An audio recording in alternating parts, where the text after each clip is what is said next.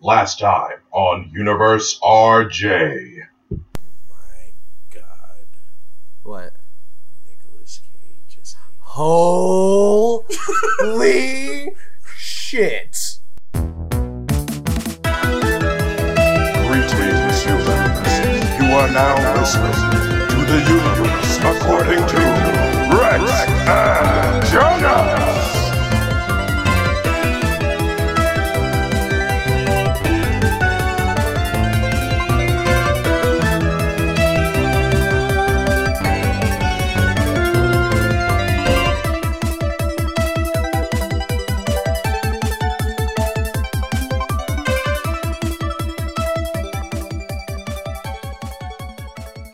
Greetings, humans, and welcome to the universe according to Rex and Jonas.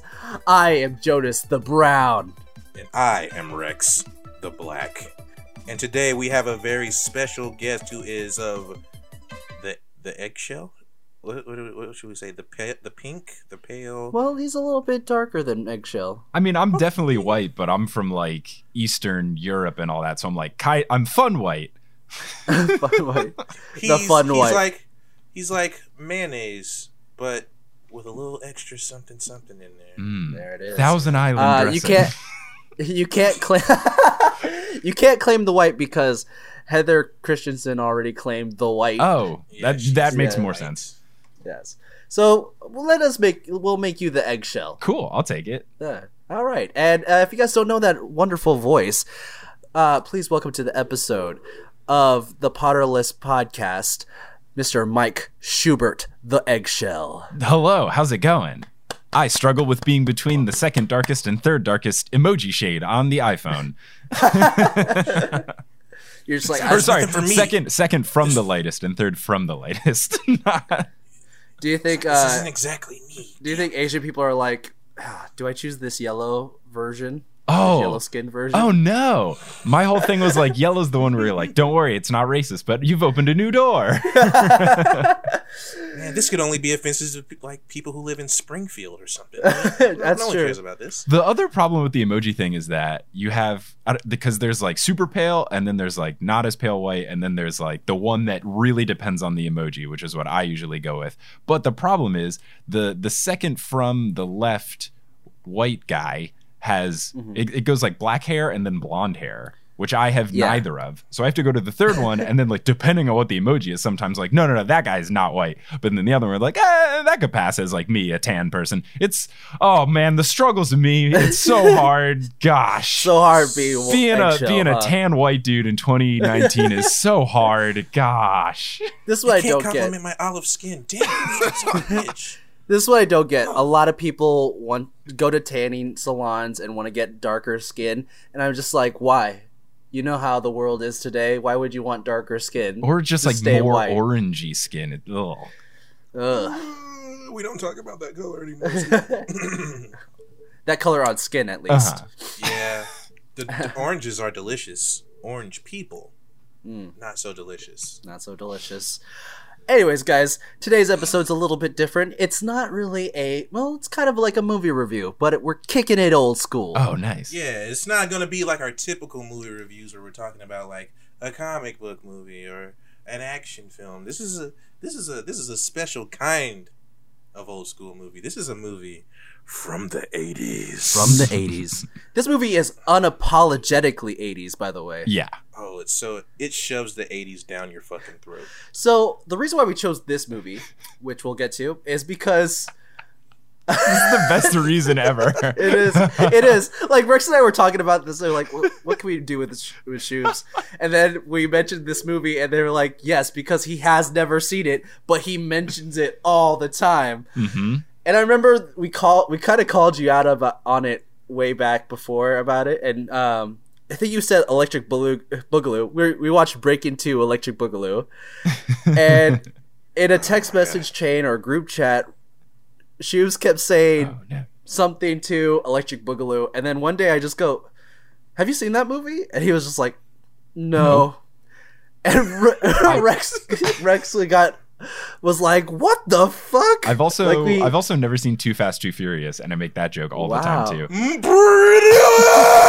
what do you mean? hey, I've made a career off of not reading slash watching stuff and then doing it later. So there's method That's to my a- that's true. Madness. looks like hey Rex. Looks like we're watching Too Fast, Too Furious next with Oh Jules. man, I'm glad it's on Netflix. I was. Oh, it's on watching Netflix now? Tokyo Thank Drift. God. Yeah. Yeah, I was watching Tokyo Drift last fucking night. Ooh. Oh, nice. By the way, That movie is weird. there is a um, there is a Fast and Furious um, parody, and the guy, the lead character in that movie, looks almost like Schubes, and like kind of Ooh. almost acts like Schubes. I, I I made a vine about it way back when Is it I called first saw Faster it. Car or something like? Yeah. Or Fast, Fast Cars Faster or something? something. or something. Yeah, I- that's on Netflix too. Yeah, I gotta watch it. yeah, but um, but yeah, th- today we watched uh Breaking Two, Electric Boogaloo. Mhm. It is. I was telling Schubes and Rex, it's uh, my brother showed me this movie when I was younger, and it's honestly the movie that got me into dancing. Like all that dancing stuff, I, I copied from there, and I would you know like learn how to pop and lock and and do all those other kind of dance moves. I didn't learn how to break dance because I didn't have the athleticism for it, and I was a chubby little boy. But It'd be Uh, like that. Same I- thing, bro. And there, Yeah, there's but I also got not that rhythm. much breakdancing in a movie called Breakin' too. Yeah. it really should be called like Pop Lockin' and Other Ugly Dancing too. Electric Boogaloo. hey, it is not ugly dancing. some of it is really How good, but some of it you. it's like, what are you guys doing? This is Uh, the thing. I know what I know what Schubes is saying because those isolated shots where it's just like people's hands, like Ugh, you know, rough. Shaking and stuff. It's really unappealing looking. But when you see an entire body Mhm, doing it, mhm. like Yeah. it looks good. Seeing that hand, those two hands just by itself shaking uncontrollably, it's a little Yeah. weird looking. Mhm. But So- yeah, so she was is saying that there's not a lot of breaking, and I understand, and I get that because um, when people think about breaking or breakdancing, they think of all the flips and the turns and stuff. But uh, when I grew up, breaking was all things that had to do with the dance, like popping and locking and housing and top rock Tutting. and b-boying and tutting. Tutting's like a big thing. I was I was fascinated with locking, which is the the movement where they where they roll their wrist a lot and then point. That's a lot of uh, locking and popping. People don't know the difference sometimes because they hear pop and lock, so they just don't understand those. I'm talking very technically because I really enjoyed this movie. oh yeah, Yeah, it's like So- not a good film, but it is amazingly It's a good enjoyable. film. Yeah, It's a good film. it's not a good film, but it's a fucking Yeah, film. exactly. uh, would it would this movie be considered a musical? There are no the there's no singing except the song that they use in the dance battle does narrate what happens, so that part is at least a musical. Yeah, but like a lot of this stuff is incredulous in a real world, which we'll talk about. There's a term for it, and I forget what it is because it sounds fancy and professional. But I went to see um, Anna and the Apocalypse, which is a zombie Yes. Christmas musical with a, with one of my buddies Noah, who is like very knowledgeable about films and all that. And there's there's some sort of word to determine whether or not when you have a musical or a musical film, whether or not like the songs that they're singing, if other people can hear them and stuff. Uh, and and in the apocalypse like breaks back and forth between like things that no one else can hear except for the character singing or times when everyone can hear what is being sung and that's what makes it really fun. I think definitely for break-in it is the stuff where it is not like no one it's supposed to be over the top especially the doctor scene. Like once that happens you're like ah yes okay.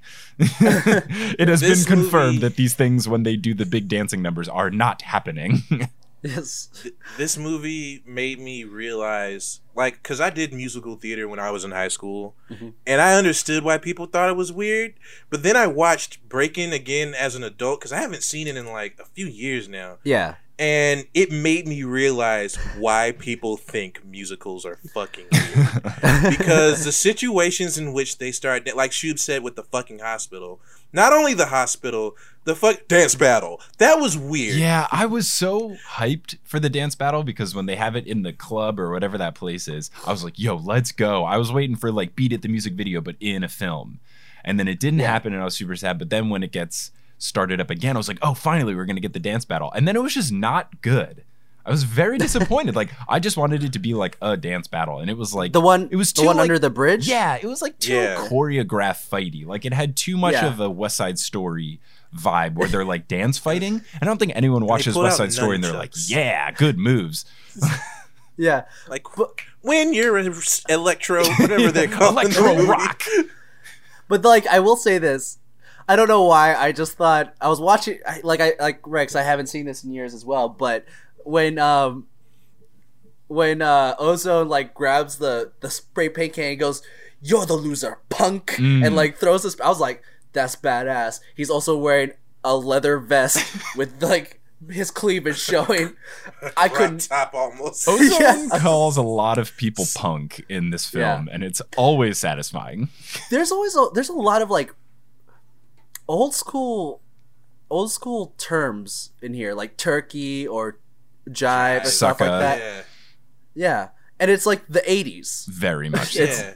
so it, it was very like- weird but kind of worked I was talking to my mom about this movie because uh, she loved Breaking Two. Uh, like all all the Breaking movies, she loved that shit when she was younger, and it was like right around her time of like being a teenager. Mhm. So I was like, "Yeah, I'm going to be talking to some people about this movie on a podcast," and she was like, "You know, he was about 40 when he made that movie." And I was like, "Who?" Ozone? she was like, ozone "Ozone." I was like, Wow. He's old as fuck, apparently. So that probably is why he's calling people sucker in Turkey, Ah. even though it's like 1984 or some shit. I was just That like, makes sense. he looks Dude. hella young in that movie oh yeah, he's probably not 40, 40, but he's he's older Mhm. apparently. Well, his name is uh, adolf his name is adolfo quinones but he also goes by shabadoo Shabadoo. Shabadoo yeah and Boogaloo Shrimp. boogaloo shrimp which is the turbo oh. so oh. The movie so is named I after him. love the Fresh Prince of Bel Air, and I just knew that when they do the dance battle thing, they call him Shabadoo and Boogaloo Shrimp, and now I know why. You get it.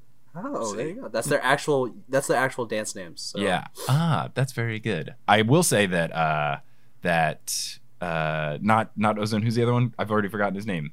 Turbo. Uh, Turbo. Turbo. Turbo. Turbo. looks strikingly like Andrew Wiggins. I don't know if you guys watched the NBA, but he looks just like one of the shooting guards on the Minnesota Timberwolves, and it was very fun for me, a basketball fan, to imagine that Andrew Wiggins is in this movie. Is he? Is he that tiny? no, but in the face, he's got a similar face, yeah. facial structure. He also has like a gap in his teeth uh, Ah, and a similar haircut. Before, Fun well, fact. before now, Andrew. Wiggins has cornrows, but Mm. Now that you said it, I can't unsee right. Once I saw it, I was like, this guy kind of looks like Andrew Wiggins. Shit. Uh, fun fact about uh, Boogaloo Shrimp, uh, also known as Michael Chambers, he played the good robot Bill in Bill and Ted's Bogus Journey. So that's why the good, like all the robot movements, are really good because of him. he was very good. wow. Um. Whoa. Hold up. I'm. I'm like looking at their IMDb's, and I saw Adolfo Quinones had like recently come back Mm. into acting. Like as of 2013, he he had not done anything since 1995, and then in 2013 he came back and did a short called The Hotel. He was in a TV movie in 2016, and he is ru- he is rumored to be in a movie coming up called Ringsend. Oh man, So I wanted you to say Breaking Four. Give us some more.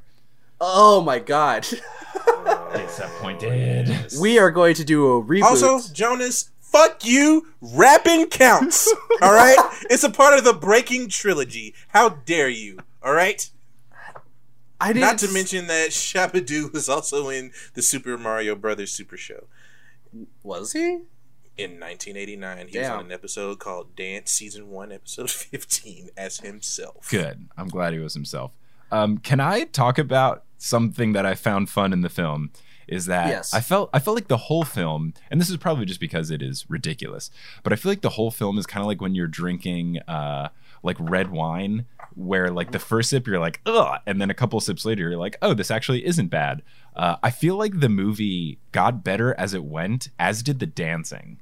Because in the very beginning, Yes. when they like meet outside of the I don't know where they start, whether they're cleaning, because then they make their way towards the community center. I think that's um that's Ozone's place. Oh, okay. Like his area. Yeah. So when they're in Ozone's place and then they're making their way towards the community center, the the dancers, like their crew, they're the worst dancers. The best dancers are like the mailman and the construction worker and the Yeah. telephone pole repairman. Like I was like, wait, these guys are way better than the dancers. And then as the movie goes on, like everyone gets better at dancing.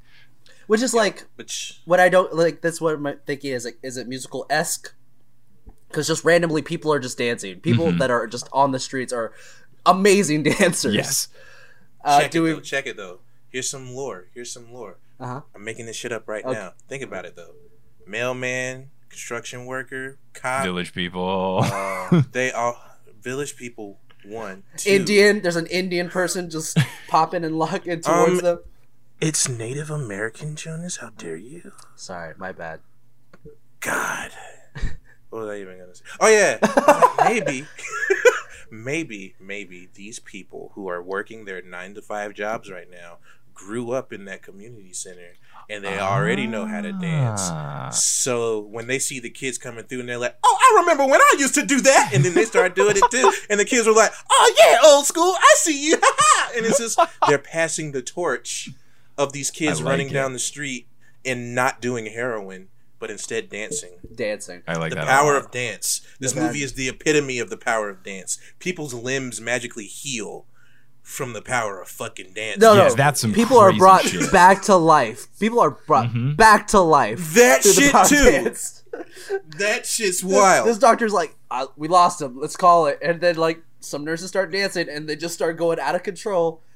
Then all of a sudden, the heart starts beating on this on this patient that has no cuts on him, but they Mhm. were doing cuts. surgery on him, and uh, comes back to life. Yeah, now that we're 16 minutes into the podcast, should we like say what the plot is for anyone who doesn't know how this Oh, movie yeah. goes? oh yeah, Sorry. we should probably Uh, let them know. Rex, You got go it, ahead. Jonas. Oh, you want me to do it? Yeah. Cool. cool. All right. So Breaking Two is a sequel to Breaking One. I am very vague on what the plot of Breaking One is. I don't think it's that really, really that important. It's very superficial. It's actually. basically just Kelly uh, is this. She's a traditional dancer, like ballet and stuff. And then she finds out about hip hop dancing and finds Ozone and Turbo, and then she realizes this is what she wants to do, and like, kind of does that, like does that for throughout the movie, and then like is like, oh, I need to work, I need to work also, so she also gets a job doing uh, actual stage Dancing. dancing. Think of it like Save the Last Dance, but before Save the Last Dance. That's an old movie too. Shit. Never mind. uh, but Breaking Two is about Ozone and Shabadoo, who are running a community center for at-risk children in their neighborhood. Basically, their community center is going to get torn down to so that that whole area can be gentrified. And the movie is about Ozone, Turbo, and Special K, Kelly Bennett, as they call her, raising money so that they can not have so that the community center won't be torn down and that the kids will have somewhere to go. I don't know how much this job pays. I don't think it pays very much, but the fact that Kelly can risk her entire career just to do this Yeah. in the 80s says a lot about the 80s. Yeah, she turns down the opportunity to dance for some unknown thing. They never say what it is, but she is just going to dance in Paris, but instead Yeah. turns that down. Um, but if you see how rich her parents are, kind of makes sense of why. She'll be fine. mad mad rich Yeah. mad rich Super rich. to where they just throw fifty thousand dollars at the end of the movie Mhm. here Not even just $50,000. fifty thousand dollars. They he offers to pay straight up all two hundred thousand dollars of Yeah. the whole thing, just so she'll go to Princeton, which her dad is dead set. Like, please go to Princeton, Kelly. Go to Princeton. No, Dad, I want to follow my dreams. That's what kind of money we're dealing Mhm. with. It's a lot of There- money. also we have Kevin to say, McAllister family money, Mhm. like that kind of we shit. I, we don't know how rich Kevin McAllister's dad is Rex they were fucking balling, Jonas. They were balling as fuck. They- Don't even play those games. You know they were balling. Man had Burberry on in 1995. fuck you mean? uh he paid like we talked about this on another episode where he's like he paid for the whole family to go to Florida I'm like I don't know if he paid for the whole family Mm, Uh, he did. First class. um, First class. I will say this Kelly is still a crush of mine in the 80s Is she? Because I like the girl that Ozone rejected. Oh no, I do her. not. She's got a. She looks old. Like She does. she was probably That's Ozone's why I age, but didn't look great. Like Ozone, they're Uh, probably the same age, but Ozone's like, I'm still looking young. He's got the Pharrell wanna juice ch- going on. I want to check how old he actually was during this movie. Yeah. movie. 'cause Okay. I'm No, do that Um, research. But what's what's bonkers about the money that they have to raise is the like the the reasoning and justification behind how the the city is going to tear this building down does not make sense Yeah. at all. Basically, what's supposed to happen is that some rich dude who wants to build a shopping mall has goes to the city and the commissioner of something. They don't say what she's the commissioner of. She's just the commissioner. Uh, Yeah. They tell her like, "Hey, this building is." Not stable. It needs to be repaired, and those repairs have to cost two hundred thousand dollars. And she's like, "Yup." And she bring, Yeah, and totally, it's yeah. so funny because at first she's like, "No, where will the kids go?" Blah blah blah, and then some other guy in the meeting is like, "Well, there's that club," and she's like, "Yeah," and then she quick 180s and is anti-kid just because this one kid's like, "There's one club in town that's good Yeah. for the youth of our neighborhood." And then like when they come and visit her, she's like, "I'm on your side." Like, no, not really. You're not. Yeah, she's like, I really stuck my ne- neck out for you guys. I got you a 30 day grace period. Be like, yo, Yeah. that's like the law. Even even today, that's impossible Oh. to to like get. yeah. Like as much like we see these we see people today like going through GoFundMe and stuff and earn like thousands of dollars in amount of days, but two hundred thousand dollars in thirty days, that's that's a stretch. Also, in 1985, I did the inflection math. What it would Uh-huh. be, that's four hundred fifty-five thousand dollars today. Goddamn. Uh, so that would be a lot harder. The other thing, I I used to work in mechanical engineering, and one time we were trying to do, we were trying to like do something that was like on our own land that my company owned, like in our parking lot, but it involved like excavating and partially into like a city street. And like the amount of paperwork and like bullshit bureaucrat stuff we had to do with the city of Kent, Washington took forever. And it was like our land. And what we were doing was helping the environment. Like we were adding a filter to our like water drains. And that took like a year. so Yeah, this but dude that comes doesn't- in and was like, I want to tear this community center down and build a shopping mall. And they're like, all right, can you give the kids 30 days? Fine. Like, what is this government is like? They Rex, are moving. Uh, no, Rex Schubes, it doesn't matter because he's an evil white man. As you can tell by the way he looks. Well, also the way they talk, it's so funny. I just love the vague, evil white accents that these people have, where it's like Yeah. not British, but it's like definitely an evil accent where like, these ruffians can't have a building. Like, not from any location. It's just evil accent. And Exactly. then, I don't know if you noticed this, but once all the evil white people become nice at the end of the movie, like the construction dude and the dad, they drop the Yeah. evil accent and they talk differently. When Yeah, they become I did nice, notice that with they the dad. talk more like They- regular people. Yes. Because they start to realize that these street ruffians are they're just humans just like the rest of us, Yes. not lowly animals who do heroin and drive fast cars and buy clothes. They just want to dance. they just want to dance. They dance. just want to dance. Um, I will say that what the one person who did annoy me the lot, which was Derek Kelly's oh, fiance. Oh, that dude sucks. His accent's off the charts. It Oh. varies. It is not even evil accent. He's just like, oh, hello, I'm a lawyer. It's awful. I have a note that says Derek is the whitest person ever. That's just a note He's I like have. iridescent. He's so white. Dude, if you looked up the term pasty in the dictionary, you see a picture of Derek just laughing. laughing. People in Hollywood are always suing each other. what the fuck? Yeah, it was some rough stuff. Um, Oh man. let me see. Uh, by the way, at that let's speak about Derek. I want to talk about that Derek part real quick. It's because Kelly is obviously she likes Ozone. hmm She never told her couldn't? about Derek. Yeah, exactly. She never told about Derek, and then when he, he meets Derek, the mom's like, "This is Derek, Kelly's fiance." No reaction from Ozone, and no like. Kelly Kelly says she mouths something behind Derek, but I don't know if she's like that's not my fiance. Yeah, Ozone keeps it together pretty well. The weird thing is that the mom is like she's a good guy but also a complete pushover the whole time. Like Yeah. she wants to stand up for Kelly and tries to multiple times but then like just lets the dad call all the shots. And then even after when Kevin shows up or Derek, sorry, uh, when Derek shows up, he could have been named Kevin. It would have been the same thing. It is a really white name, Uh, at- Kevin, when De- Kyle, Chad. Chad. yeah, Broderick. Uh, when when when when Derek shows up, uh, he like.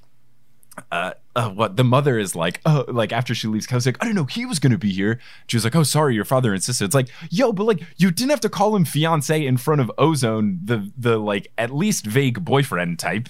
Yeah, it's it is pretty everyone- obvious that I think everyone in this movie. I don't think Kelly and Ozone are like dating. I think everyone in the movie knows that they are at least fucking, Mhm. but they don't think that they're dating. So it's just like, ah, whatever. Yeah, that is Ozone's response to other unnamed girl who's like, "What are you and Kelly going out?" And he goes, "What's the difference?" yeah. That's like, like, oh, Like, man, no. what happened Guys. between me and you ended a long time Yeah, ago. not a good, what do you want me to do? not a good answer when the question is, "Are you dating her?" And it's like, "What does it matter?"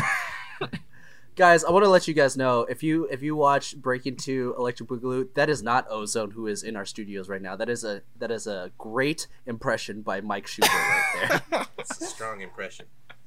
um, And I just love how like Turbo is a complete opposite of Ozone, where Ozone's supposed to be like, oh yeah, I'm just this cool dancer instructor mentor to these kids, even though I'm kind of terrible with women. Mhm. And then Turbo's just like, I'm a kid, I'm a cartoon character, like making noises. He literally makes sorts of weird a. Woody Woodpecker noise in the film. Yeah. He does. he um, I my favorite interaction with the two of them because they're obviously best friends is when he's trying to teach Turbo how to be like talk to girls. yeah, it's a and very then it goes scene. into that yeah it goes into a very good uh, dance uh, number where it's he's teaching him how to dance with a girl but then they you see each other's girls dancing with that person. Yeah, they're using a doll to instruct, but then when Ozone is watching Turbo dance, he imagines his own girlfriend dancing with Turbo, and then the vice versa for Turbo and the girl who only speaks Spanish that he has a big crush on that has a very stereotypical voice uh, Yeah. throughout the film. Not a great look. But uh, that was a very fun scene. Also, the best scene in the whole movie is when Turbo is doing the solo dance thing in the rotating house. That was like, Iconic. Yeah. I don't think I blinked. That was incredible. that is one of my favorite songs also like even like there's that scene where she's on the wall like looking at Watching. him above and i was like how did they do that it's so good Very good. um, uh, but like i love that song now that i found you girl you know it's true the soundtrack is phenomenal. Oh, my, it's my favorite being I I had the Shazam app open the entire time. I was like every song I was like, "What's this?" Oh my god, because I was unfamiliar with a lot of songs. My favorite being uh the song that's just called Din Daa Daa, which you will notice Yeah. from that like Eminem Missy Pitbull song. song. or whatever. oh is it is it eminem It was Pitbull? Pitbull. It's it was just Shake. Pitbull. Was it just Pitbull? Wasn't Eminem in that song It's- too? I don't think so. I think it was Pitbull and Lil Jon. Ah, okay. I'm very sure. Hold on. No, I- yeah, double- I- you guys go. I'm gonna double check. Yeah, but If it's you guys Shake, don't know and the it's definitely Pitbull it's- before he got like annoying, but he was still Mr. 305 My Hearts. But it's like the dum da da dum dum dum dum da da dum dum, and then not in the original song, but yeah, that that's in the, in the new thing. But like that original Okay. song is phenomenal. It's Din Daa Daa by George Kranz. It's, yeah that song is not even Pitbull's song. It is "Shake" by the Ying Yang Twins featuring. Ah, Damn. okay, okay, okay. yes. uh close, shout out to Jon. the ying yang twins Shout out to Yin. I miss the Uh, Ying Yang a twins. All right, quick poll: Who's everyone's favorite Ying Yang twin? Is it Uh, the one that whispers a lot yeah? I think I like D. I like D Rock. Oh, D Rock was the one with the little hand. Okay, I don't know the names. I just know them by the way they talk in Bad with two D's by Mike Jones. Oh my god. oh my god uh There's D Rock and Kane. D Rock.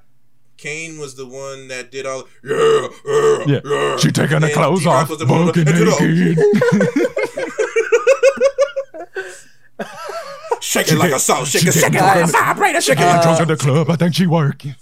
again guys the um whistle while you twerk. the Ying Yang Twins are not in the studio. It is great impressions by Rex and, and Mike Schubert.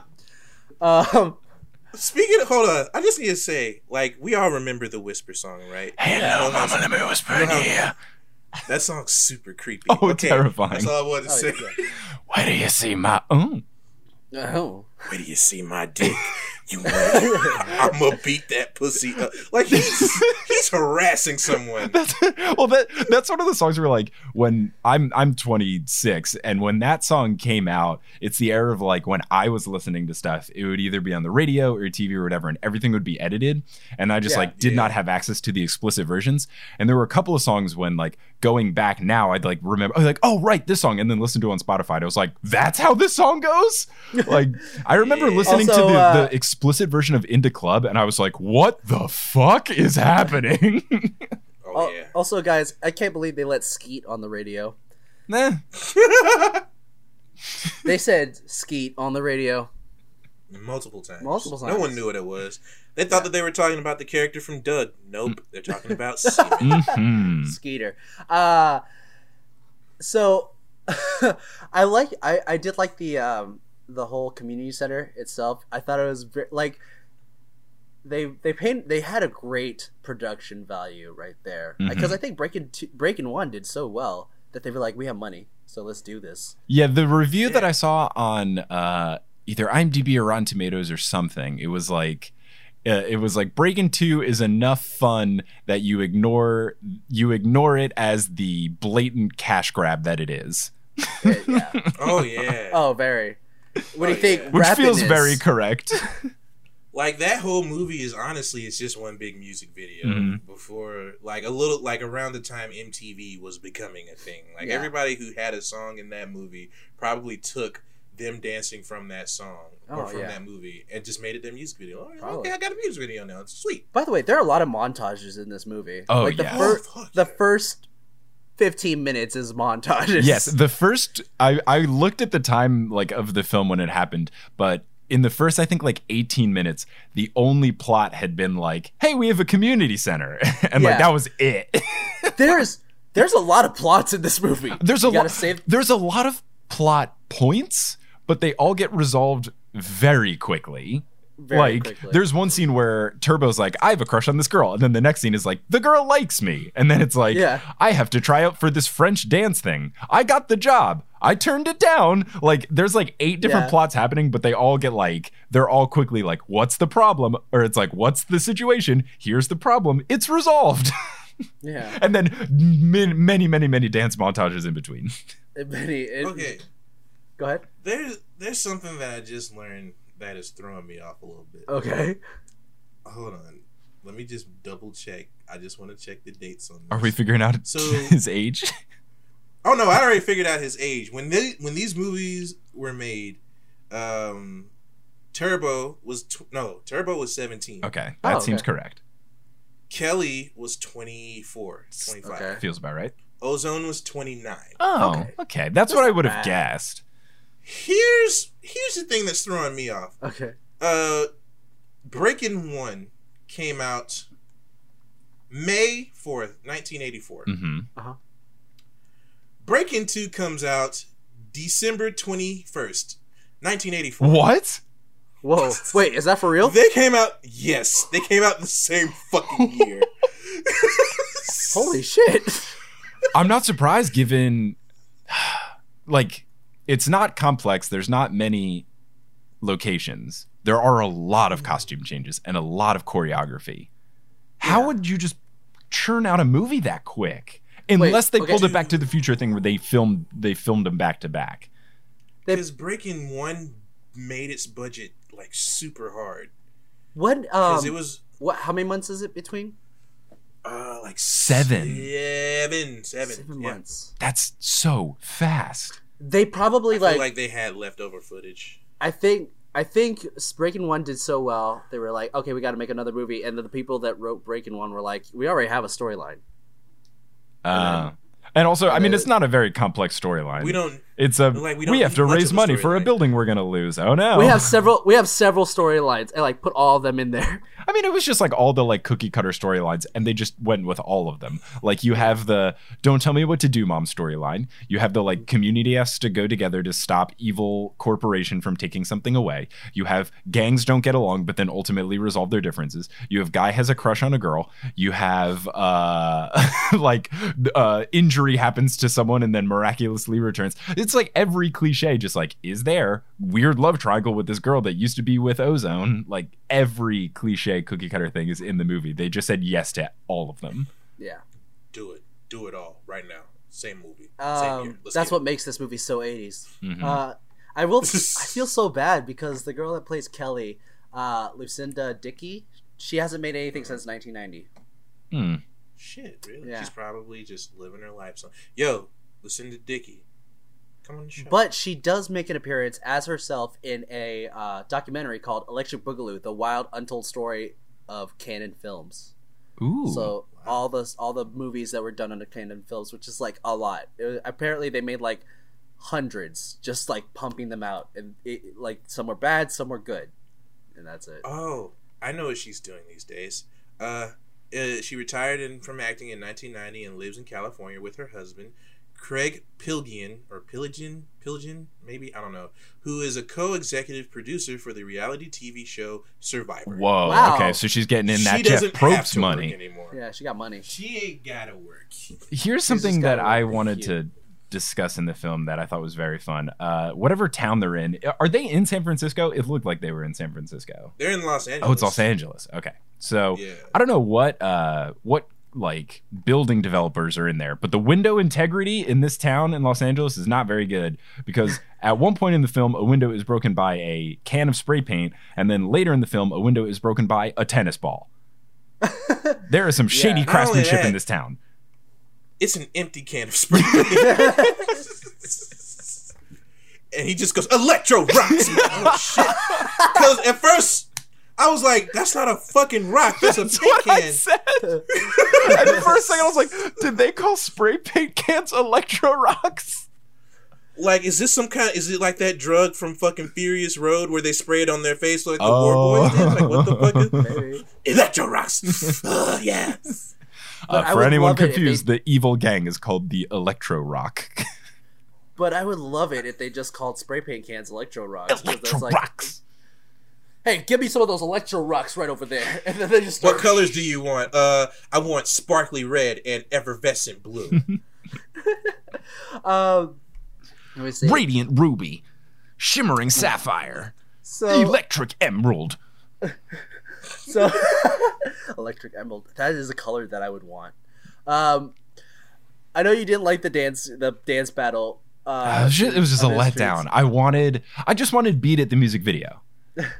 But I could, I, I understand where you're coming from on that one. But I will say this: the best part about that dance scene is that randomly they just pull out nunchucks. You They just start very good, a very great moment. And I was like, "Whoa!" I forgot about that. I was like, "Whoa, what's going on?" hmm Uh, And then they all section off into their like leader versus leader, second in command, second in man, the women versus the women, Yeah. and just go off and dance Mhm. at each other. While the And song just feel tells them that they are fighting one on one.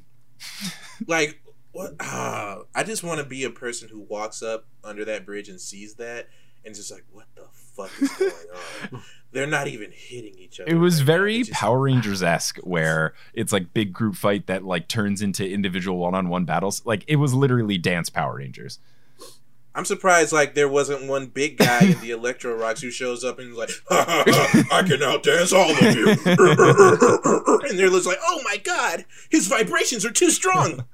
Get the Mega Dance Zord. Ooh, Uh, speaking of Ricka Ricka, Ice T and his band. speaking of Ricka Ricka, Ice T's leather studded outfit in the club is fantastic. It's amazing. he it is amazing how tiny he was back then. Mhm. He's he's still tiny. He's short as fuck.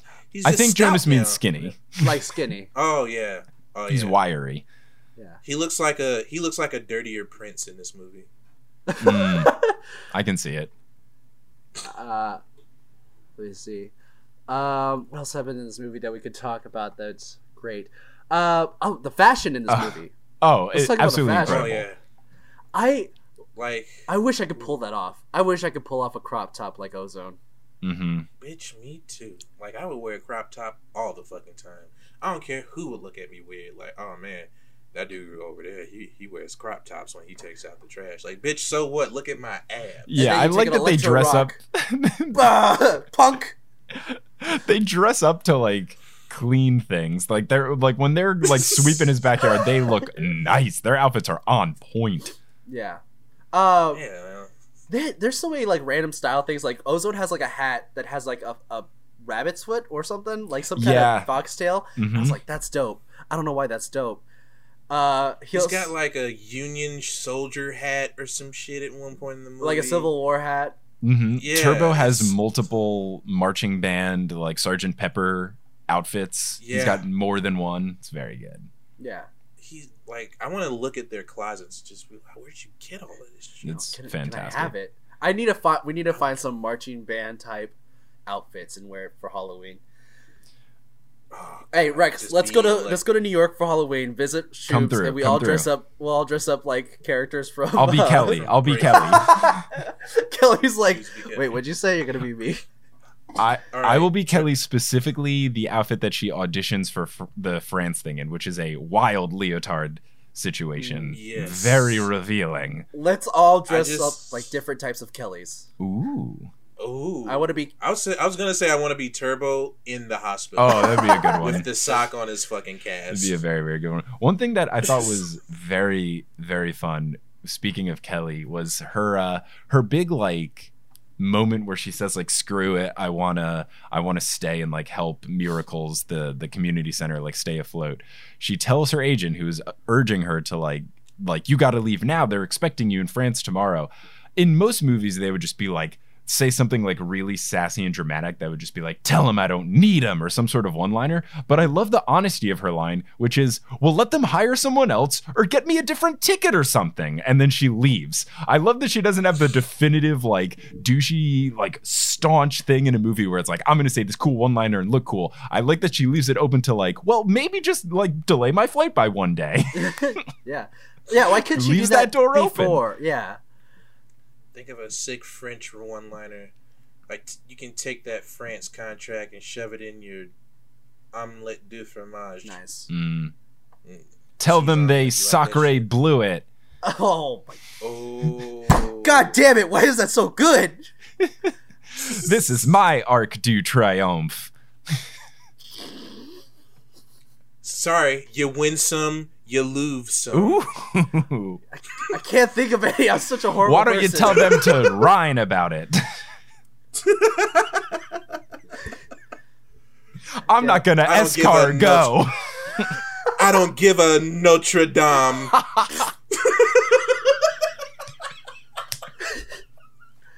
Well, well, tell them they can baguette.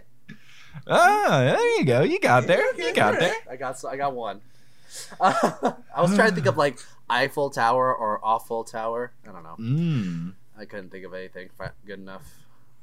Sorry to shower on your Eiffel Tower, but I'm not going to Paris. Speaking of things that rhyme with tower, was the reporter's name really Howard Howard? dude, yes, it was. Hi there, I'm Howard Howard. I feel like they didn't give him a name and he just made one for himself. just to be a dick. I'm Howard Howard now. Fuck them. he did that just so that in the credits it can't say reporter. They have to credit him as Howard Howard. Howard. Also, the way that they convinced whatever the construction work Douglas? proper Douglas, whatever his name is, that dick, the way that they convinced him to give them ten thousand dollars was just It was great. Except, but also It was- ten thousand's got to be nothing to that dude. Yeah. You would think, but in the eighties though, I still it would have been like twenty Kelly's five dad was k. Yeah. gonna- Kel- Kelly's Yeah, dad was just tossing around 200k like it was nothing. hmm And tossing two hundred k and sending her to Princeton, like shit. the best is that the Douglas Construction Company had his assistant or Randall, whatever role he is in the whole picture. He turns, he is like the main facilitator of all the government like bullshit to help get the kids kicked out and try to get the place, you know, sold to the city so they can tear it down. But then in the courtroom scene when all the the breakers break in and start dancing and, and protesting, he his whole character redemption arc is ignited by the fact that the people call him whack and he's like "Huh, huh, huh, Yeah. whack and then like in the next scene he's like you know what i love the kids and i'm gonna fight on their behalf because they called him whack Yeah. It was I don't want to be whack in the eyes of the youth. I am not whack. whack. it was and they called him so many more stuff. Like they messed with him way more. And then the whack came along. He's like, "What the fuck?" The whack is the whack is his Marty McFly chicken. Where if you say whack, he will do whatever you need him to do. Exactly. Hold on, my kids think that I'm cool. I'm not whack, you little fuck. it just goes into straight cussing, and he's the kids are like, Just starts calling over everybody slurs. He's like, "You goddamn, you son of a, you fucking, fucking you, get your black ass back to the ghetto, you fucking porch monkey!" Like he just Damn. loses it. Has has a uh, what's his fucking name? A Kramer esque Ooh. meltdown. but then and then Right one kid just everyone. says, "You know what, man? You're whack," and then he just Huh? he gets mad offended. He's like, Whoa, whoa! How dare That you? struck me to my That's like core. calling me. That's like calling me racist. Okay, I'm anything but. "Didn't you just call me a por- porch?" Mo-? No, I didn't. no, that wasn't me. That was this guy, the evil one. Look this evil. Look at this dude. He's he looks like. Look at him. Speaking of not me, but someone else, uh, anyone notice that Turbo's stunt double when he fall down the stairs was definitely 35 years old? Oh, No, I didn't notice that because I was too in, I was too engaged in what was happening. His stunt double was a grown ass man. that man, he was taller than Turbo too. I was like, oh, oh, he he grew for them stairs, did he? Oh, and got a different haircut. oh. The uh, the constructors work construction workers did not really care that much that he fell. Like they just stared at him, just like, huh. They didn't care that he fell. One of them had his shirt open, chasing after him for some reason. It was a weird scene. Mhm. Well, you know All it's because he hot. stole Just- their lunch. Like, give me my lunch back. Opens up shirt, starts running full speed after a teenager. like, whoa, dude, you need to calm down. It's a hot day in LA, dude. You gotta you gotta open that shirt up. Also, the police don't exist in this universe. They don't. do not. They were not in the film at all. Because, like, I don't want to peg this movie for being unrealistic.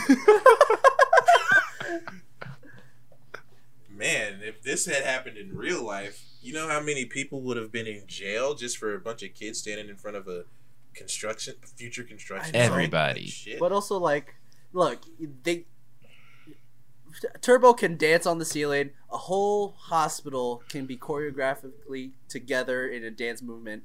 But once there's no police officers in this world, that's where you lose me. Mm. That's the realism is gone. It's just completely shit now. No cops. Not one cop. Except for the one in the beginning writing the ticket who started dancing. Oh. You know what? I know what it is now. Cops didn't show up. They're on the take because they're also too busy breaking. Ah, Mm. there we go. boom, boom, boom, boom, boom. They they decide to dance on stage and give uh, because they're part of the community center. Proud of And them. they're like, yeah, we love black people. You never hear that. You, you don't hear that a lot. You don't. Cop says loves black people. No one believes him. More to eleven. Uh, let me see. What else? Uh, The eye, oh, the eye contact that the singers at the club make with the camera. Too much. God, yeah, too much. Oh yeah. There, just in general for the film, there's too much eye contact. The main offenders are not the main singer, but the secondary singer of the lady group that is at the club and at the end of the film. And then Ozone makes a decent amount of eye contact during his little solo bit, which is far inferior to Turbo's solo dance bit. Which which which It's solo bit? The one where he's on the roof. Where he's like, yeah, where he's on the roof. It's just like that's Oh, like yeah. his solo, and it just wasn't. It wasn't good because like Ozone is a very good dancer, Mm-hmm. but he's like he relies too much on like the gimmicky stuff, like the facial expressions and like the silly poses of pop locking. Mm-hmm. Whereas like Turbo dancing on the ceiling stuff was just like good dancing for three and a half minutes. It was. and I felt that Ozone was just like a bit too showmanship performative I just wanted to see him like kill it. Like he needed to like Kevin Bacon in the abandoned warehouse footloose, just like kill it with act like no one's watching kind of thing. Whereas I feel like Ozone's MO, and this makes sense of why he makes so much eye contact with the camera, like his MO is like everyone is always watching me. I'm Ozone. And then six people appear from the behind of a tree and all go out side to side in unison. Which does happen. Uh, Also, like you mentioned, Footloose. this movie makes Footloose make more sense. Like, there's a reason that they banned Ooh, dancing. yeah. in. This is a town. Oh, these it's these are these movies happen in the same universe, and someone saw what happened to that town, and then the guy was like, "Not in my town." We won't have a bunch of Negroes and Hispanics running around dancing and turning hospitals into jungle gymborees. Not around here. Are there any? We are religious. Are there any non-white people in Footloose? No, in the original, I don't think Well, so. uh, There's a bunch But it's of also like they're in like in the remake. they're in like Nebraska, right? So like Yeah. maybe that kind of makes sense. I want to know what year Footloose came out. It had to be like eighty six or eighty seven. I wanna say 87. They came out the Same fucking year. year. 84. It makes Wow. sense. Same universe. Fuck! How was I not Same alive in 1984? Shit! There's so I much. missed my prime. So many dancing films. So many. When's the last time we got a Step Up sequel? Fuck. Flashdance came out the year before that. Dirty Dancing came out like two years after. Damn. Like this was the time, man. The 80s were all about dance. yeah, If you weren't dancing, were you even born in the 80s? probably not. Probably not. You know what? Fuck it. Footloose is a part of the fucking We- breaking universe. now. I don't care what I mean, anyone that's what that's what uh that's what I'm saying also. By the way, okay, so it, we since we have a special guest, we're gonna do like a just a quick reboot, like because we do reboot episodes, uh, Schubes, Okay. where we take a TV show or a cartoon or Mhm. something and see how we would reboot it. After seeing this movie, if you could reboot this series, just say just this movie, Breaking 2 Mhm. what would you do? So, is it taking place in modern times? Yes. Okay. Um, hmm. I still like what's shockingly accurate is like the theme of a place being gentrified because it's in prime real estate location. Mhm. That could still hold true. Like that doesn't have to change. Probably have to change some of the government stuff so that it's a bit more believable rather than just like, hey, you should tear this building down. And they're like, you know what? We should. Uh, that could probably be a little different. Um, but uh, I would probably keep that same central theme. I like I still also like the same thing of like community center, keep kids off the street kind of thing. Obviously like the style of dancing would have to be something more modern. But I I mean I don't know that I would change that much. Mm-hmm. Like it's it's one of the, like the movie is so like the movie knows what it is and you go into the movie knowing what it is that like you don't have to change too many things about it. But I would just probably make it like a little less like having all of the cliches and tropes and stuff. Though they're, though those are fun, I feel like you got to like make it a little different. I don't know exactly. Ah, there's just like it's so fun. I don't know what to change. Okay, I got an idea. tell us.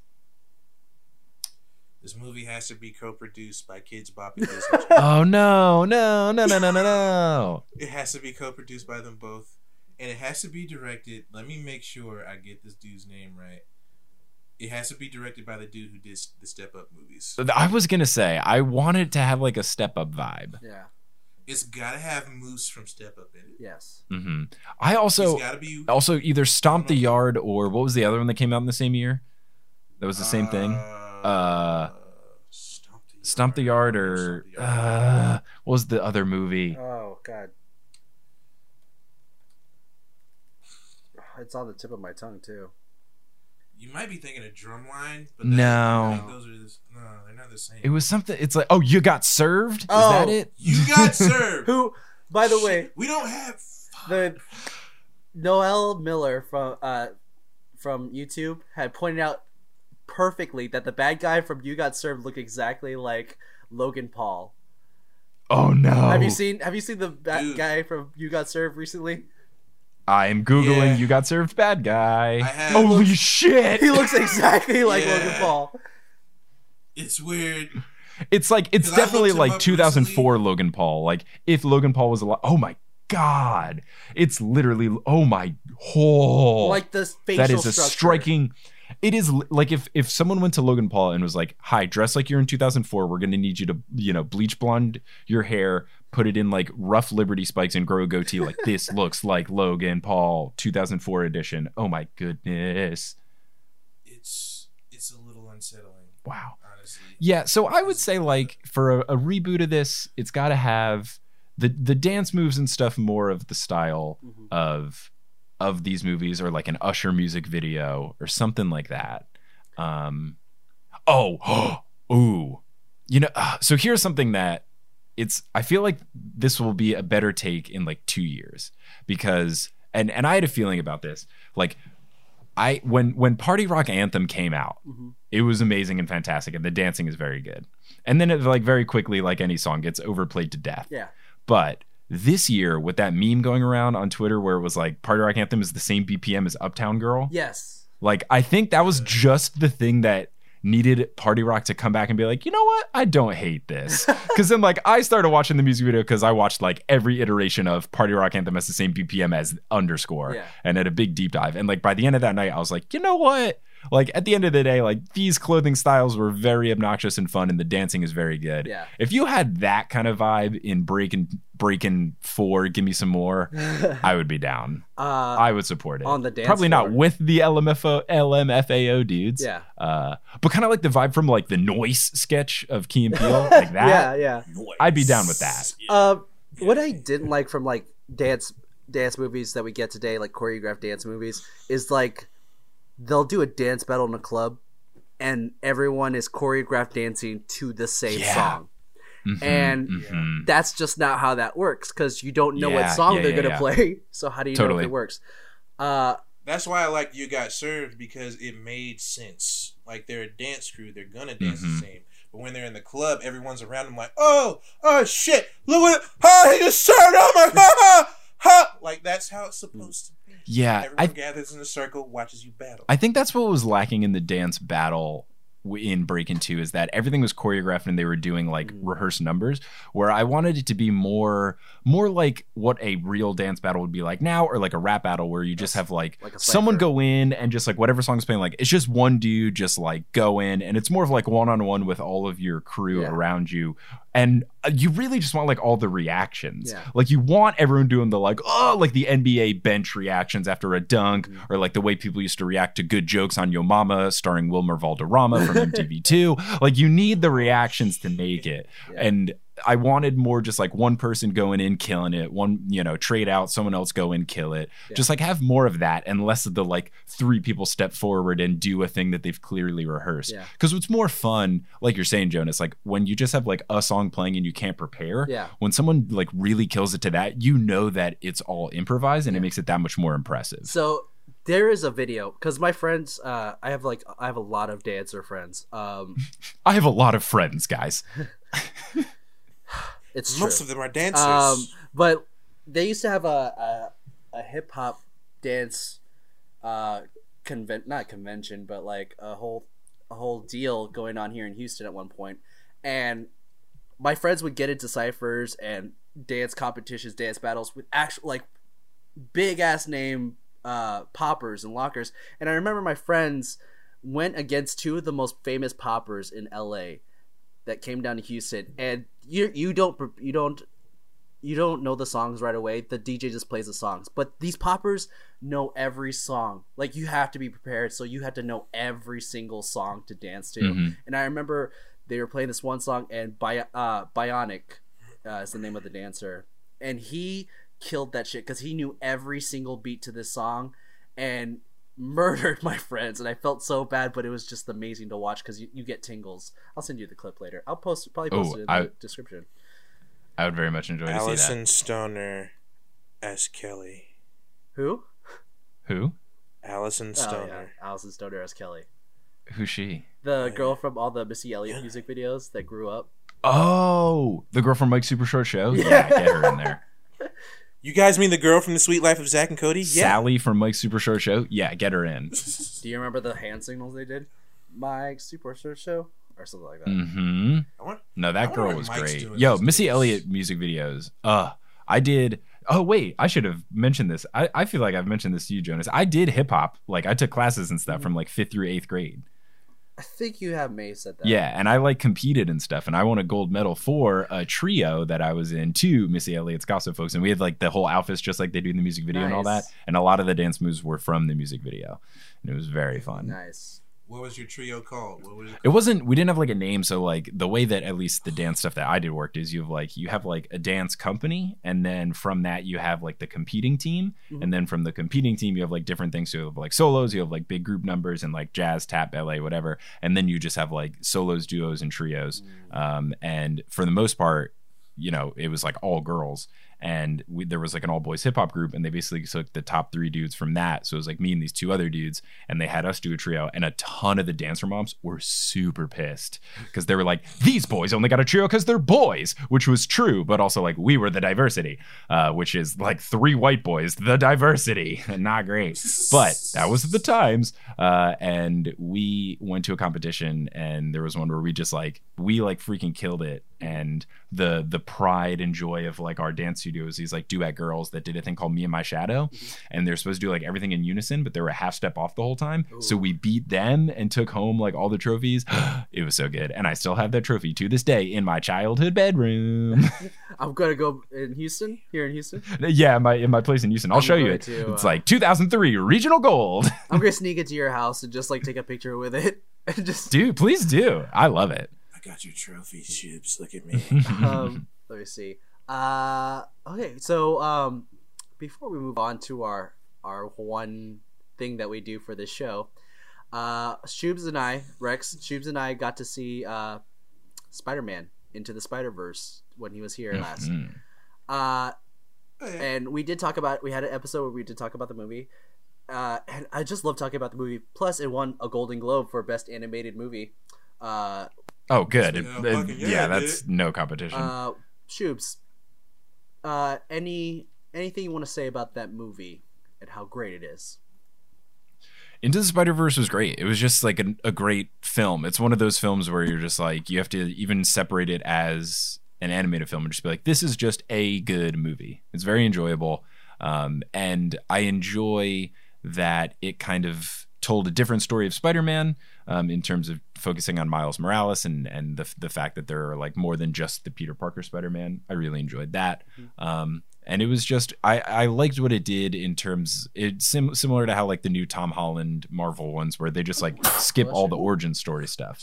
And they're just like hey you you guys know how it happens. Let's cut to the goodness. Um but yeah it was super fun the animation style was like super unique the colors were really bright soundtrack was solid it was just much like Breaking. it was just like it's just a fun movie but then also like the plot of the Spider-Man one was like actually good and like clever and well thought out Yeah. There, um there was a plot that didn't take five minutes. Yeah. yeah exactly but it was just like it was very fun and and honestly just like the art style was something that i've never seen before which i think in this day and age of animated stuff whether it's like shows on netflix like they all kind of look the same. Mm-hmm. Like the the new magic school bus reboot looks exactly the same as like the carmen san diego reboot that's coming out. Yeah. like they all look the same. And then like every dreamworks picture looks exactly the same. And even like some of the pixar ones have like a similar vibe. But this one i can't think of another animated movie that looks similar or has a similar art style or would use like the colors and the brightness that they did Yeah. it was super fun And I told you, uh, Rex had told me, if you want to say Rex. Oh, what about the Yeah. animation style? Yeah, like Sony patented that shit, so no one else can ever do. That. good Like, there's a certain animation technique that they made for that movie.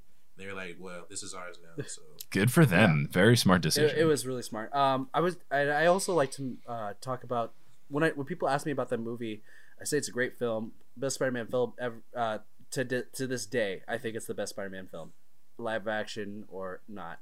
Um, but I I love the emotional beats that are in this movie, like the the connections that the characters have with each other, and like, uh, shit, like the one part that made me like kind of tear up was the uh, Spider Ham part where after Aaron Davis dies, when the Prowler dies, they they go back to Miles's uh, room, and everyone's saying like, "We all lost someone. I lost Peter. I lost my uncle Benjamin. I lost this person." And then Spider Ham is like, "That's that's the job. Like, you can't save everyone." And it's such a Mhm. and Rick talked about it, it's like it's such a good line for the most cartoony character in the film because it's a serious note that you have to like consider.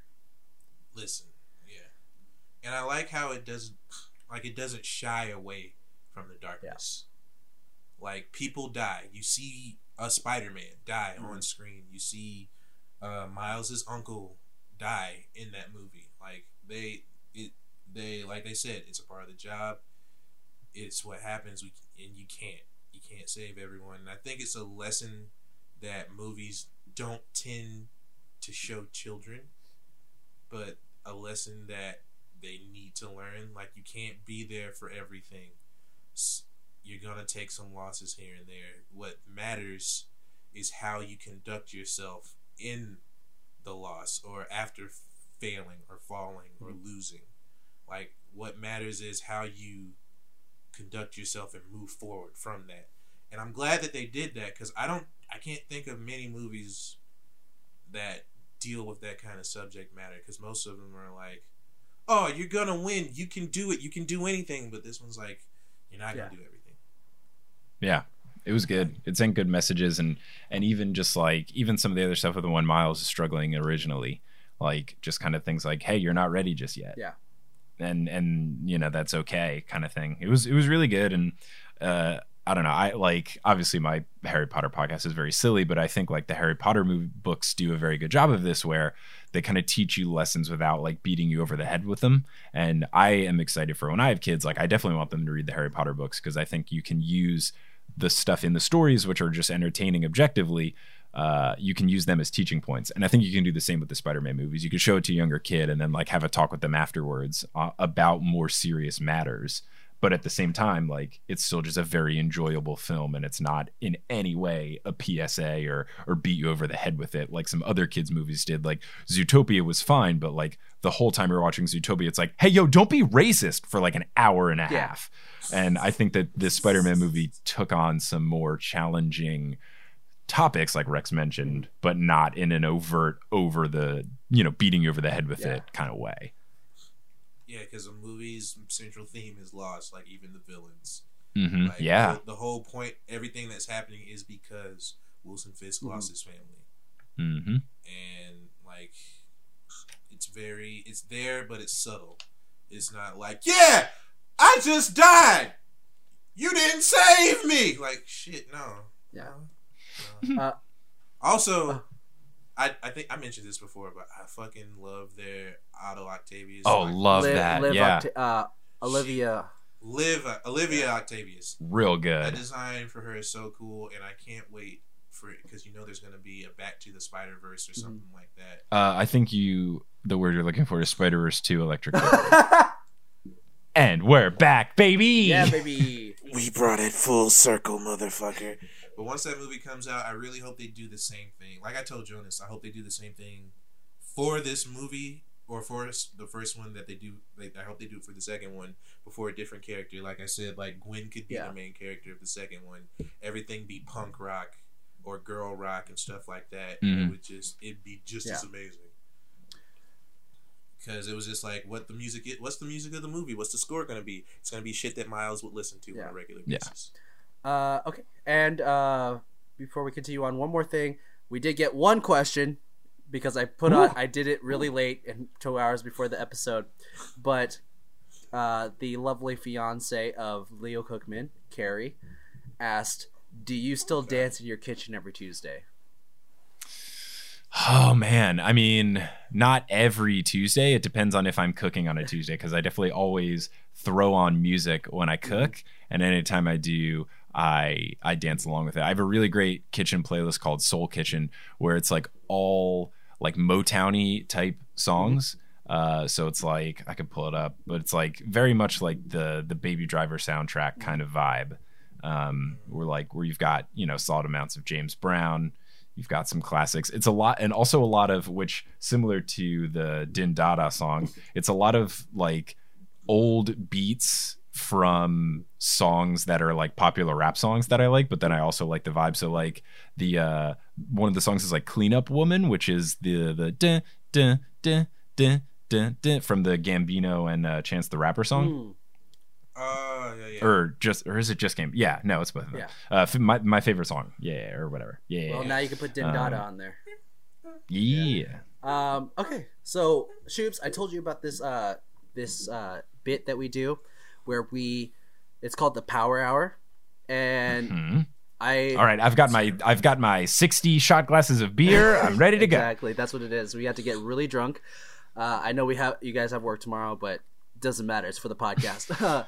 no, we. Uh, Mhm. I I chose a book. I'm We're doing horror on that. series, horror novels right now. Uh, I chose a book by Owen.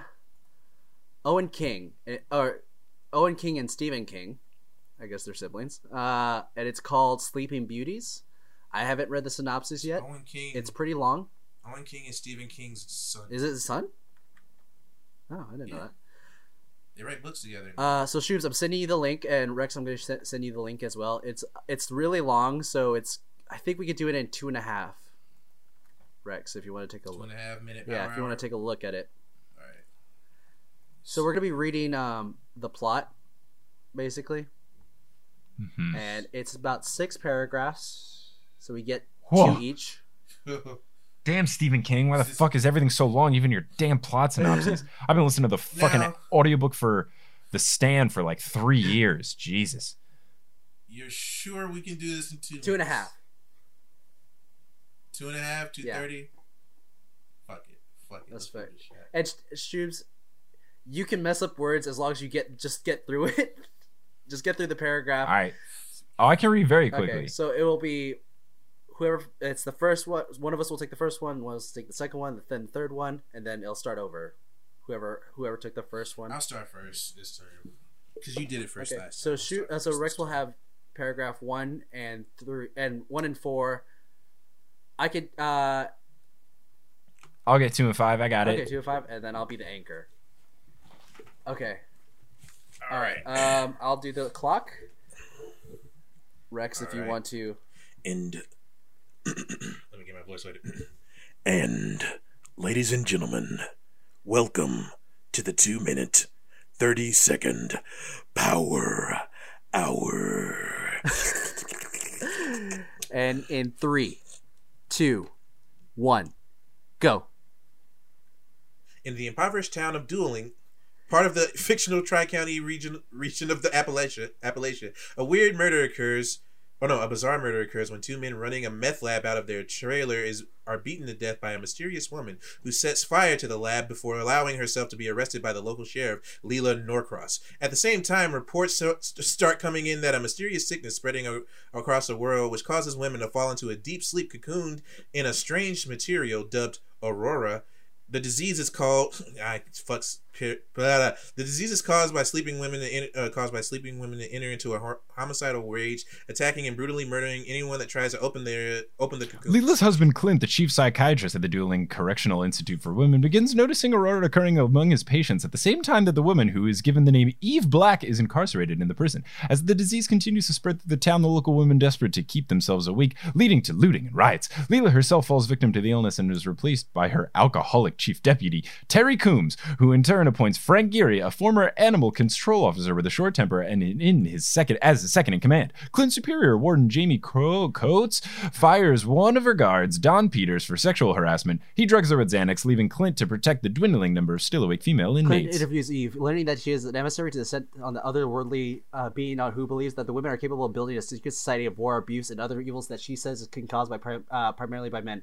Clint, according, according to her words, is the man whose pu- her purpose is to protect Eve in the week or so. So when promises cure the women Aurora, meanwhile Frank and Terry deputized to several new recruits, uh, including Peters and juvenile delinquents named Eric Bla- uh, Eric Bless and gradually restore the uh, restore order to Dooling. Rumors of E's ability sleep uh, to sleep and wake without issues spreading throughout the town, leading Frank and Quest to start manipulating Terry. God damn it! To take her prisoner to somehow save the sleeping woman. Clint's son Jared is managed to Layla and other three women empty house, worried that Frank would use their bodies as hostages. We're not gonna make it.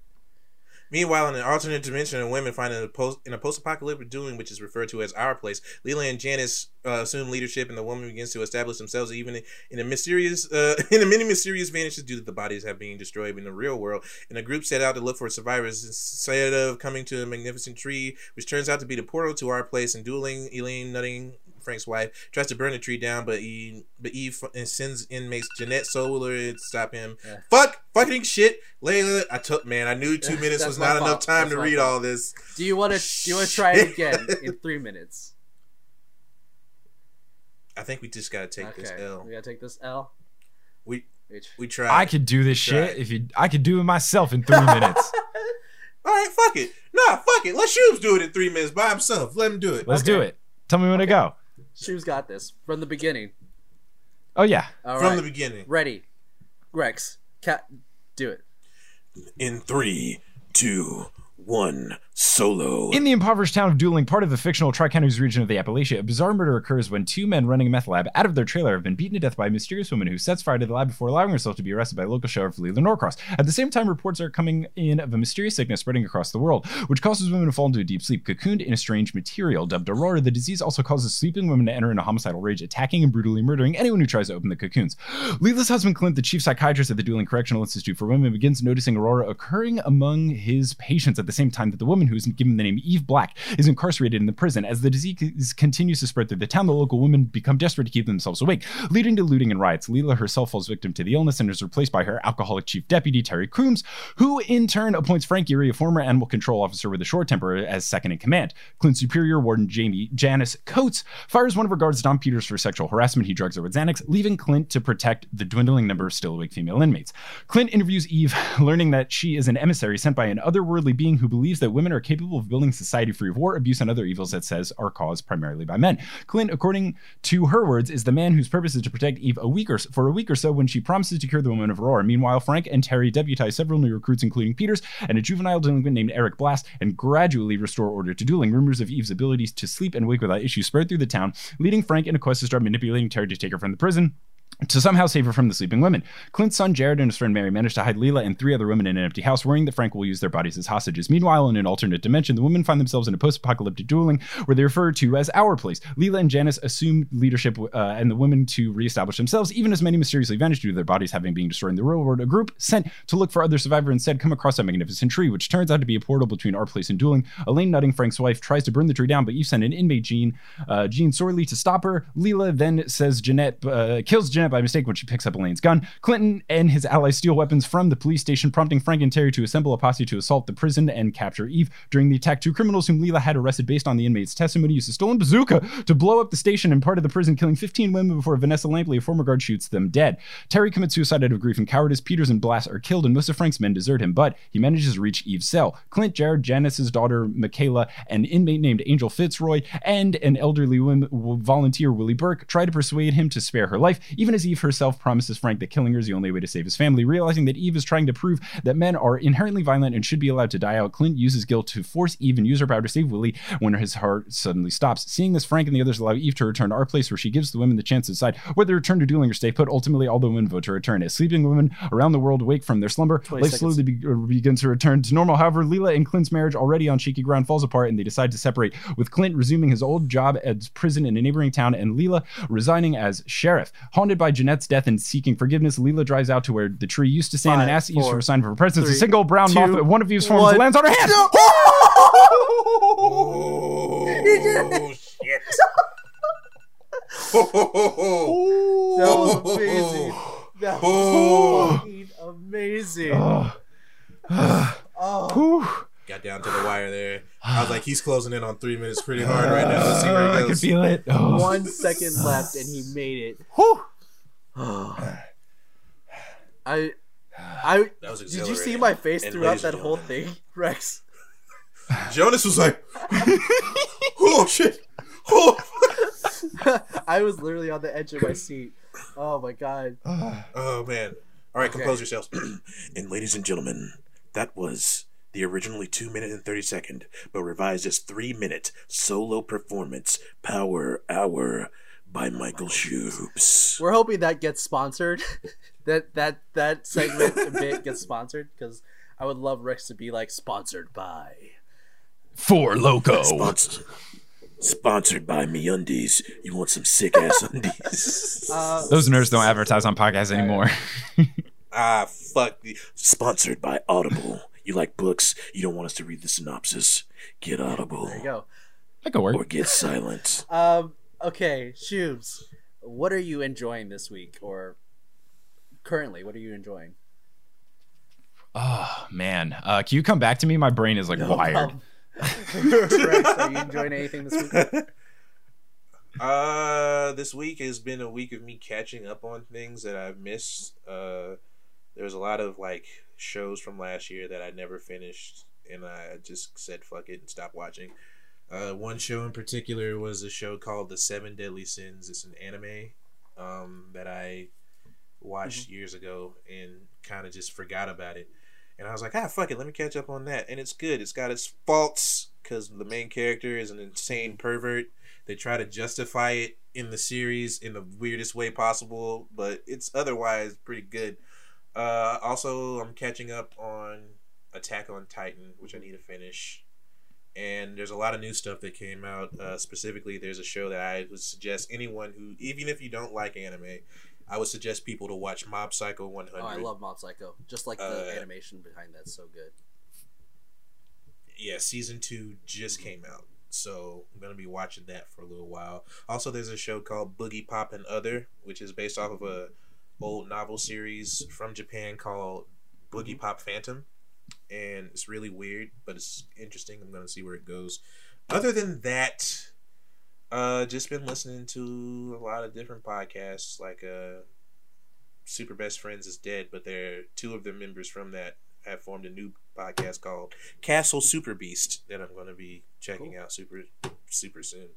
Uh, and been watching shitty movies on Netflix like Tokyo Drift, Yeah. even though I love. And maybe we'll movie. do Too Fast, Too Furious with Schubes next. We might have. Ooh, to, I'm down. We might have to do Too Fast, Too Furious. Too fast, too gotta do this soon furious. because we don't know how long those movies will stay on Netflix. They have to I get to they'll be up 10. They have to get to 10. I think they'll be up there for a while. Plus, they're doing they're doing like spin off movies for the shit now. They're Mhm. doing fucking Dwayne the Rock's character and Shaw. fucking Jason Statham's character. Yeah, do you are hear what the up. title of the movie Shaw. is? Isn't like Not Shaw as Hobbs fast, but shit? still No, it's furious. just The Fast and the Furious presents Hobbs and Shaw. Oh, gross, gross, gross, gross, gross. Weird. Okay. Uh, this this uh, past week, I've just been listening to a lot of Tiny Meat Gang uh, podcast. Uh, Uh-huh. Talked about that la- last episode we uh, recorded, but it's it's just been funny to me. So I've just been continuing to try to catch up. Uh, shout out to Cody Ko and uh, Noah Miller. Um, but that's about it for me. Uh, Schubes, Yeah, I'm back. Uh, I did just did some quick math. I copy pasted into a word counter. That was 796 words that I said in three minutes, which is 265.3 words a minute, uh, which is like four and a half words a second. Jesus, what a show off! just the statistics. Uh, stuff that I've been really enjoying. Um, there is. Uh, I've been I've been going back and I've been watching a lot of comedy uh, stand up sets on Netflix that I liked, and then I ended up finding some ones that I had missed uh, because of the suggested things. So I like I found some old uh, Demetri Martin uh, Netflix sets, which like he's great, uh, especially like his, his new stuff. He's just like he's like a happy Mitch Hedberg, where it's just like Yeah. one liners, but all like very cute. Yeah. And uh, there's just like some really good jokes, and I always have so much respect for people that are able to do one-liner stand-up because it is so hard not only to remember, but also like you're just going in and you only have a punchline, Yeah. and you have like no other form of defense or charm to like get by. No so that's really good. Yeah, and then also a podcast that I just absolutely devoured, um, pun very much intended. There's a podcast called The Empty Bowl, which is done by Justin McElroy, um, which is exclusively about cereal.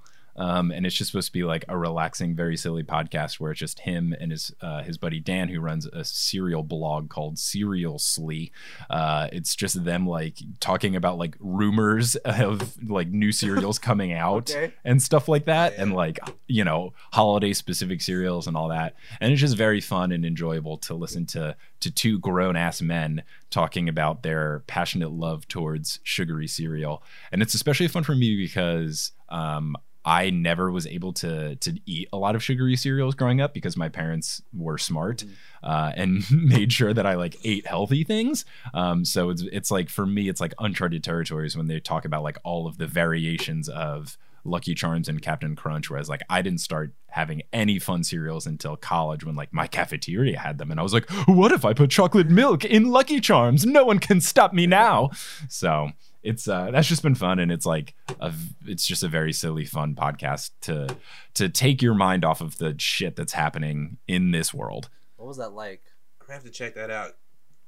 What was what? What was that oh, like? uh, chocolate, chocolate milk and Lucky Yeah. Charms. It's good. So what I used to do in college, the way that I saw is like I noticed this when I started looking uh, at the things in college. They had like the nutrition facts on all of the cereal things, and like the nutrition facts of cereal, like it's not that bad. And like fun fact, like Lucky Charms are like actually healthier than you than healthier for you than Honey Nut Cheerios. Um, uh, but basically, rather than get dessert at the cafeteria, which would be like cake or cookies or brownies or whatever, I used to just get a bowl of cereal and then put in like chocolate milk. And that was like, for me, it's like a healthier dessert that is just as enjoyable. So I would say like not as like a breakfast to to have uh, chocolate milk and Lucky Charms, but as a dessert, it's very good. And I'm a huge proponent of cereal for dessert. That's like I'm not a huge sweet tooth nut, but I really enjoy like cold desserts. So like any sort of milkshake, any sort of ice cream. Um, but if you want to take like a healthier approach, you can like cap off the night with you know like a bowl of uh, honey bunches of oats or whatever, and then you like don't have to feel as bad. I'm gonna teach you something, Schubes that you should try. I know you don't do it now as an adult, but you should. You should take some Apple Jacks hmm and you should put uh, the peanut butter flavored Captain Crunch Ooh, into the Apple Jacks. We're talking peanut butters and apple cinnamon. Interesting. It's it's surprisingly good. Okay. it's really strange. I'll have to and give it then some play. actually making Reese's cups, or not Reese's cups, Reese's puffs, where you just mix cocoa puffs with the Captain Crunch peanut butter cereal. It's better Mm. than fucking Reese's puffs because Reese's puffs are greasy as fuck. Mm. I've never seen a cereal that's greasy, but Reese's puffs is greasy as shit. I'll have I to give it a shot. that. I was very That disappointed when I was very disappointed when uh, chocolate peanut butter Cheerios were very bad. I remember. Oh, I remember yeah. I got them because Matt Post made a tweet about them. Like, holy shit, these are real, and I was like, what? And then I got my ass to a grocery store and had a bowl. They were very gross. Cheerios flavored anything not honey nut is usually terrible. Usually bad in the rare case, except for frosted Cheerios were always good. Frosted. And fruity Cheerios were great because they had all the taste of Fruit Loops, but I've never been a been, been a big fan of the like puffy rings because they're like too Yeah. like chalky. So fruity Cheerios are better because they you the, I like the consistency of a Cheerio more. I hated fruity Cheerios not because they tasted bad, but because my little cousin loved fruity Cheerios, Mm. and this motherfucker would leave his bowl Ah, on the table, wouldn't put it away himself. Mm. So the fucking cereal would get stuck because it's fruit. I don't know what it is about fruity cereal, but fruity cereal will stick to a bowl Mhm. like adhesive glue. Mhm. It doesn't make any fucking sense. I, I was that weirdo. It's all that coating. I was that weirdo that wanted the wheat. I love the my Bam wheat Bam. kind of thing, where it was like a huge chunk of it, and you could you pour milk on it, and you kind of break it up with your Ah. spoon. oh, like Weetabix, shredded Yeah. wheat. Weetabix yeah, and I shredded was, like, wheat. I was that kind of person. Oh. I was like, I want one of those. I don't know why. Mm, not a fan. I never got to have the really cool cereals like the Cookie Crisp. oh, I did have that. Like my mom would never buy that That's shit. For Ever, cookies never, never, for. never, they never. tricked people into buying cookies for breakfast.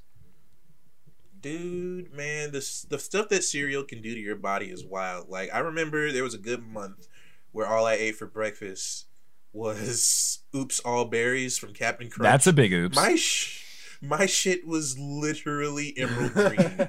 it was terrifying. Electric Emerald. It's it is But- bonkers that like cereal became the thing. Is like, yeah, you should eat this for breakfast because like it is all processed Yeah. and like not great for you at all. It's not. It's like here's Unless it's straight like- up carbs and sugar. Start the day. It's just like plain cornflakes. Yeah. Plain Cheerios. That's it. Rice Krispies. Or oh, no, yeah, Rice Krispies. I was gonna say Rice Krispies. Why haven't they made a Rice Krispies treat I think they did. Probably because I because think they did. Did they? Yeah. That would make sense, but it probably wouldn't work because of the marshmallow stick. It doesn't. It doesn't matter. work, but no, Fuck you're good. But I'm gonna check that out because I love my Bam Bam. Yeah, definitely gonna no, it's some good stuff. list. It's called the Empty Bowl. It's very good. It's just very relaxing and silly. There's only like six episodes up, and they're all 20 minutes. So like, I plowed through them in like a day and a half. uh, Schubes, uh, if you want to Oh, plug man. whatever you're working on in your your social media, now's the time. Yeah. Um, so obviously Potterless is, is the big ticket. It's me reading the Harry Potter books for the very first time. I never read them as a kid, so it's me reading them as an adult. My guest is always a Harry Potter expert. And then I'm going through a couple chapters at a time all the way through. Um, so almost uh, just started book seven for the episode. So that's fun. And then I also work on a podcast called Horse, which is about basketball all things basketball except for the wins and losses. So we only talk about the fun stuff like internet beefs and player drama and uh, all sorts of the extracurriculars in an effort to prove that basketball is just fun to follow like a dramatic television show. You don't actually need to know anything about the sport. So yeah, you can check out the my the Harry Potter one is called Potterless, basketball one is called Horse. If you just search for that and podcast on the internet or any social media, you will find it because search engines have gotten way better. By the way, Schubes, I don't know if you saw my Instagram story the other day, but I was standing right next to Chris Paul. Uh, on the Whoa. Because uh, Oh, we yeah? got to we got to stand courtside with while he warmed up, and he was just shooting. He was just knocking threes back, and like we got to stand uh, in the line where all the basketball players got to high five us and stuff as they came out. Yo. So I got to high. How did you get that? Uh, my brother's part. So my brother has has played basketball all his life, and he's part of this Filipino basketball league. And they worked something out with the Houston Rockets to where uh, it's kind of like an organization, like charity thing, and so they'll give certain amount of tickets or uh, amount of people to go stand courtside and watch them warm up, or become the bench warmers and sit on the chairs while people like they watch everyone warm up and stuff like that. Dang, that's incredible. That's so fun. That's so, cool. Keanu got too excited. How far back is his headline going? I, want, I need to know how far It's, back his it's hairline you know it's pretty normal. It's like right there. That's normal, right? For me, my hairline's gone, dude. What are you talking about? So he's bald, is what you're saying. Gotcha. All right. Yeah, he was Lit. all right. He was making like whatever amount of threes, and then like at one point he like he's like okay I gotta go inside, and he like moves one of the people that we're hanging with, and he like he's like hey can you move real quick, and like touches them on the shoulder, and then like shoots from uh from out of bounds, and then goes to run real quick, and then my the person that we were with just is like oh my god he just fucking touched me. Um, but yeah. Carolina's own Chris Paul. Shout out Shout, Chris out Paul. to Chris Paul. He's from Winston-Salem. Um, you can find Rex on uh, every social media: Twitter, uh, Instagram. I was like, what else? I was about to say, I was You gonna know, all say- the social I was gonna say medias. Vine Vine. and uh, TikTok. Vine TikTok. feed. I don't know if you know this, uh, No, shoes, but don't, don't if you don't know on this, uh, TikTok, Rex is actually a Don't be- TikTok celebrity. No, you're not on TikTok. God, don't fuck, fuck you, Rex. Listen, don't be on listen, TikTok. listen. Sick- how many Listen, how many listen. followers you got now? Uh, How many followers do I have 20K? on TikTok? Let's see. No, I don't think I have 20k. I hope I don't. I hope you didn't speak that into existence. I've got 19.3k on TikTok. Uh, no. I haven't. I barely post anything, man. I don't know why this many people. But follow- you can find Rex on all those social media under uh, R E X T E S T A R O S S A. Yeah, okay. Um, and and all that stuff. Check out it. Check out his stuff. He's Rex is literally one of the funniest dudes I know in my life. So I enjoy his stuff. He's all right. I am so sorry. I am so sorry. I am so sorry that I'm one of the funniest. That's awful. But you can follow Jonas Jonasty Drawz. That's J O N A S T Y D R A W Z. You can follow him on Twitter. You can follow him on Instagram. You can you know join him on Tuesdays and make those sexual hips get a Mm. little bit sexier. You Mm. know, and if you want to, you can commission some art from Jonas. He's selling some prints right now. Check out his stuff. Buy some. You know, buy some stuff. Mm. Help Jonas, a struggling artist, be a be a be a less Please. struggling artist. I need to. My I bad, we need to, Rex and I need to go visit Shub. So give us money so that I can fly Rex out to New York. You'll come through this this wonderful apartment. You, now, look, I'm a big boy. I put up shelves this Did you weekend. put up those look, I'm a large boy. crap. No, Kelly did all the hard work, and I cleaned while she did so. Uh, She's like, get away from here. I'm gonna do this. You just keep it. All right, I can in do that. in my defense, they are the exact same shelves that she put up by herself in her own apartment, so she had experience with Uh-huh. it. Um, in my non-defense, I am a dainty boy that does not do handiwork very and well. And in the defense of the dark arts. Slytherin. um, uh, okay, well, Rex, Harold. if you Potman. Go on, push this. Yeah. Oh, it's my turn. Time to do the do the outro. Gotcha. Ladies and gentlemen, you have just listened to the universe according to Rex and Jonas. We thank you for taking the time out of your precious day to listen to us moan on about cult classic terrible breakdancing movies from the 80s, Spider-Man and the various things that we've talked about while we digress from the main point of this podcast and we hope that you listened to this and you heard some things. If you heard some things that you agreed with, you know, that's great. Let us know what you how you felt about it. If you heard some things you didn't agree with us, also just you know give us some feedback. Tell us how you feel. But if you heard something today that absolutely blew your fucking mind, I hope your wig ain't get flipped.